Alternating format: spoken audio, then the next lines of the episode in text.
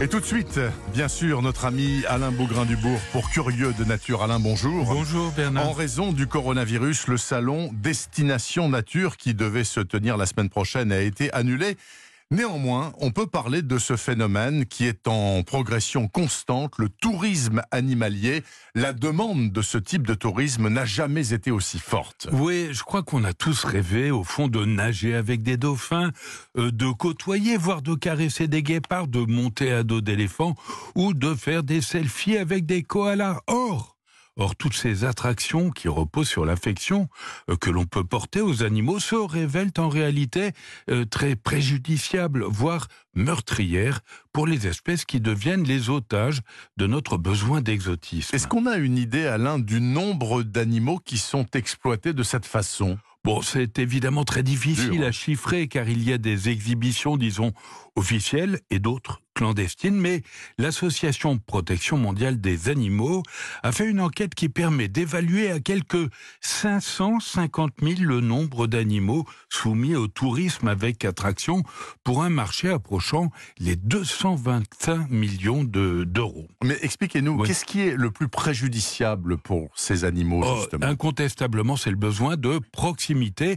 Les touristes veulent non seulement voir, mais veulent toucher et surtout, je l'ai dit, faire des selfies c'est ainsi qu'en Asie, on peut faire des photos avec de jeunes tigres séparés prématurément de leur mère.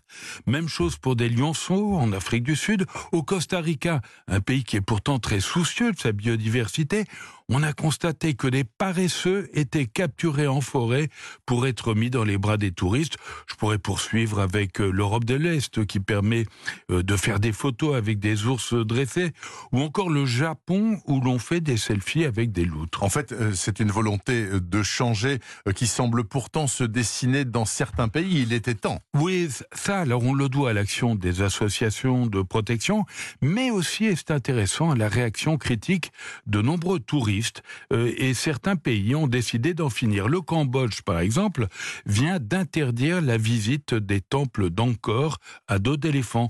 La Nouvelle-Zélande, en tout cas le nord de l'île, a mis un terme aux baignades avec les dauphins. Les biologistes avaient constaté que cette pratique empêchait la sociabilisation des jeunes avec les adultes.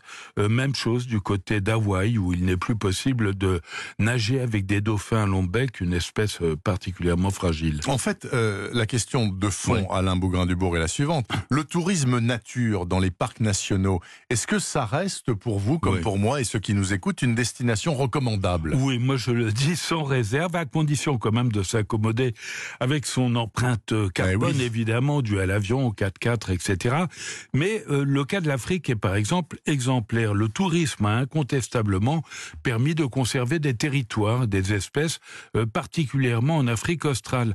Au Kenya, la célèbre réserve du Masai Mara génère annuellement 8 à 10 millions de dollars, dont 1,5 million sont directement versés aux communautés locales. On peut dire qu'en moyenne, les touristes dépensent 400 dollars par jour et par personne, ce qui est quand même considérable. Globalement, on estime que le potentiel de tourisme animalier au niveau de la planète, là, serait de l'ordre de 200 millions d'individus avec un chiffre d'affaires de plus de 20 milliards de dollars chaque année. Et un événement à nous recommander parmi ceux qui sont maintenus. Hein, oui, oui, oui, l'exposition Extinction, la fin d'un monde, c'est une façon de répondre aux interrogations du moment sur le devenir de la planète avec deux scénarios, l'un pessimiste, l'autre optimiste, une exposition admirable réalisée par le remarquable Muséum d'histoire naturelle de Toulouse, notamment avec les, les collections du Muséum de Londres. C'est jusqu'au 28 juin, Bernard. Il faut aller à Toulouse hein, pour ça bien sûr. Bah mais ça vaut le déplacement sans doute. Merci beaucoup. Alain Bougrain-Dubourg, chaque samedi matin sur Europe 1 et je l'en remercie. Bon week-end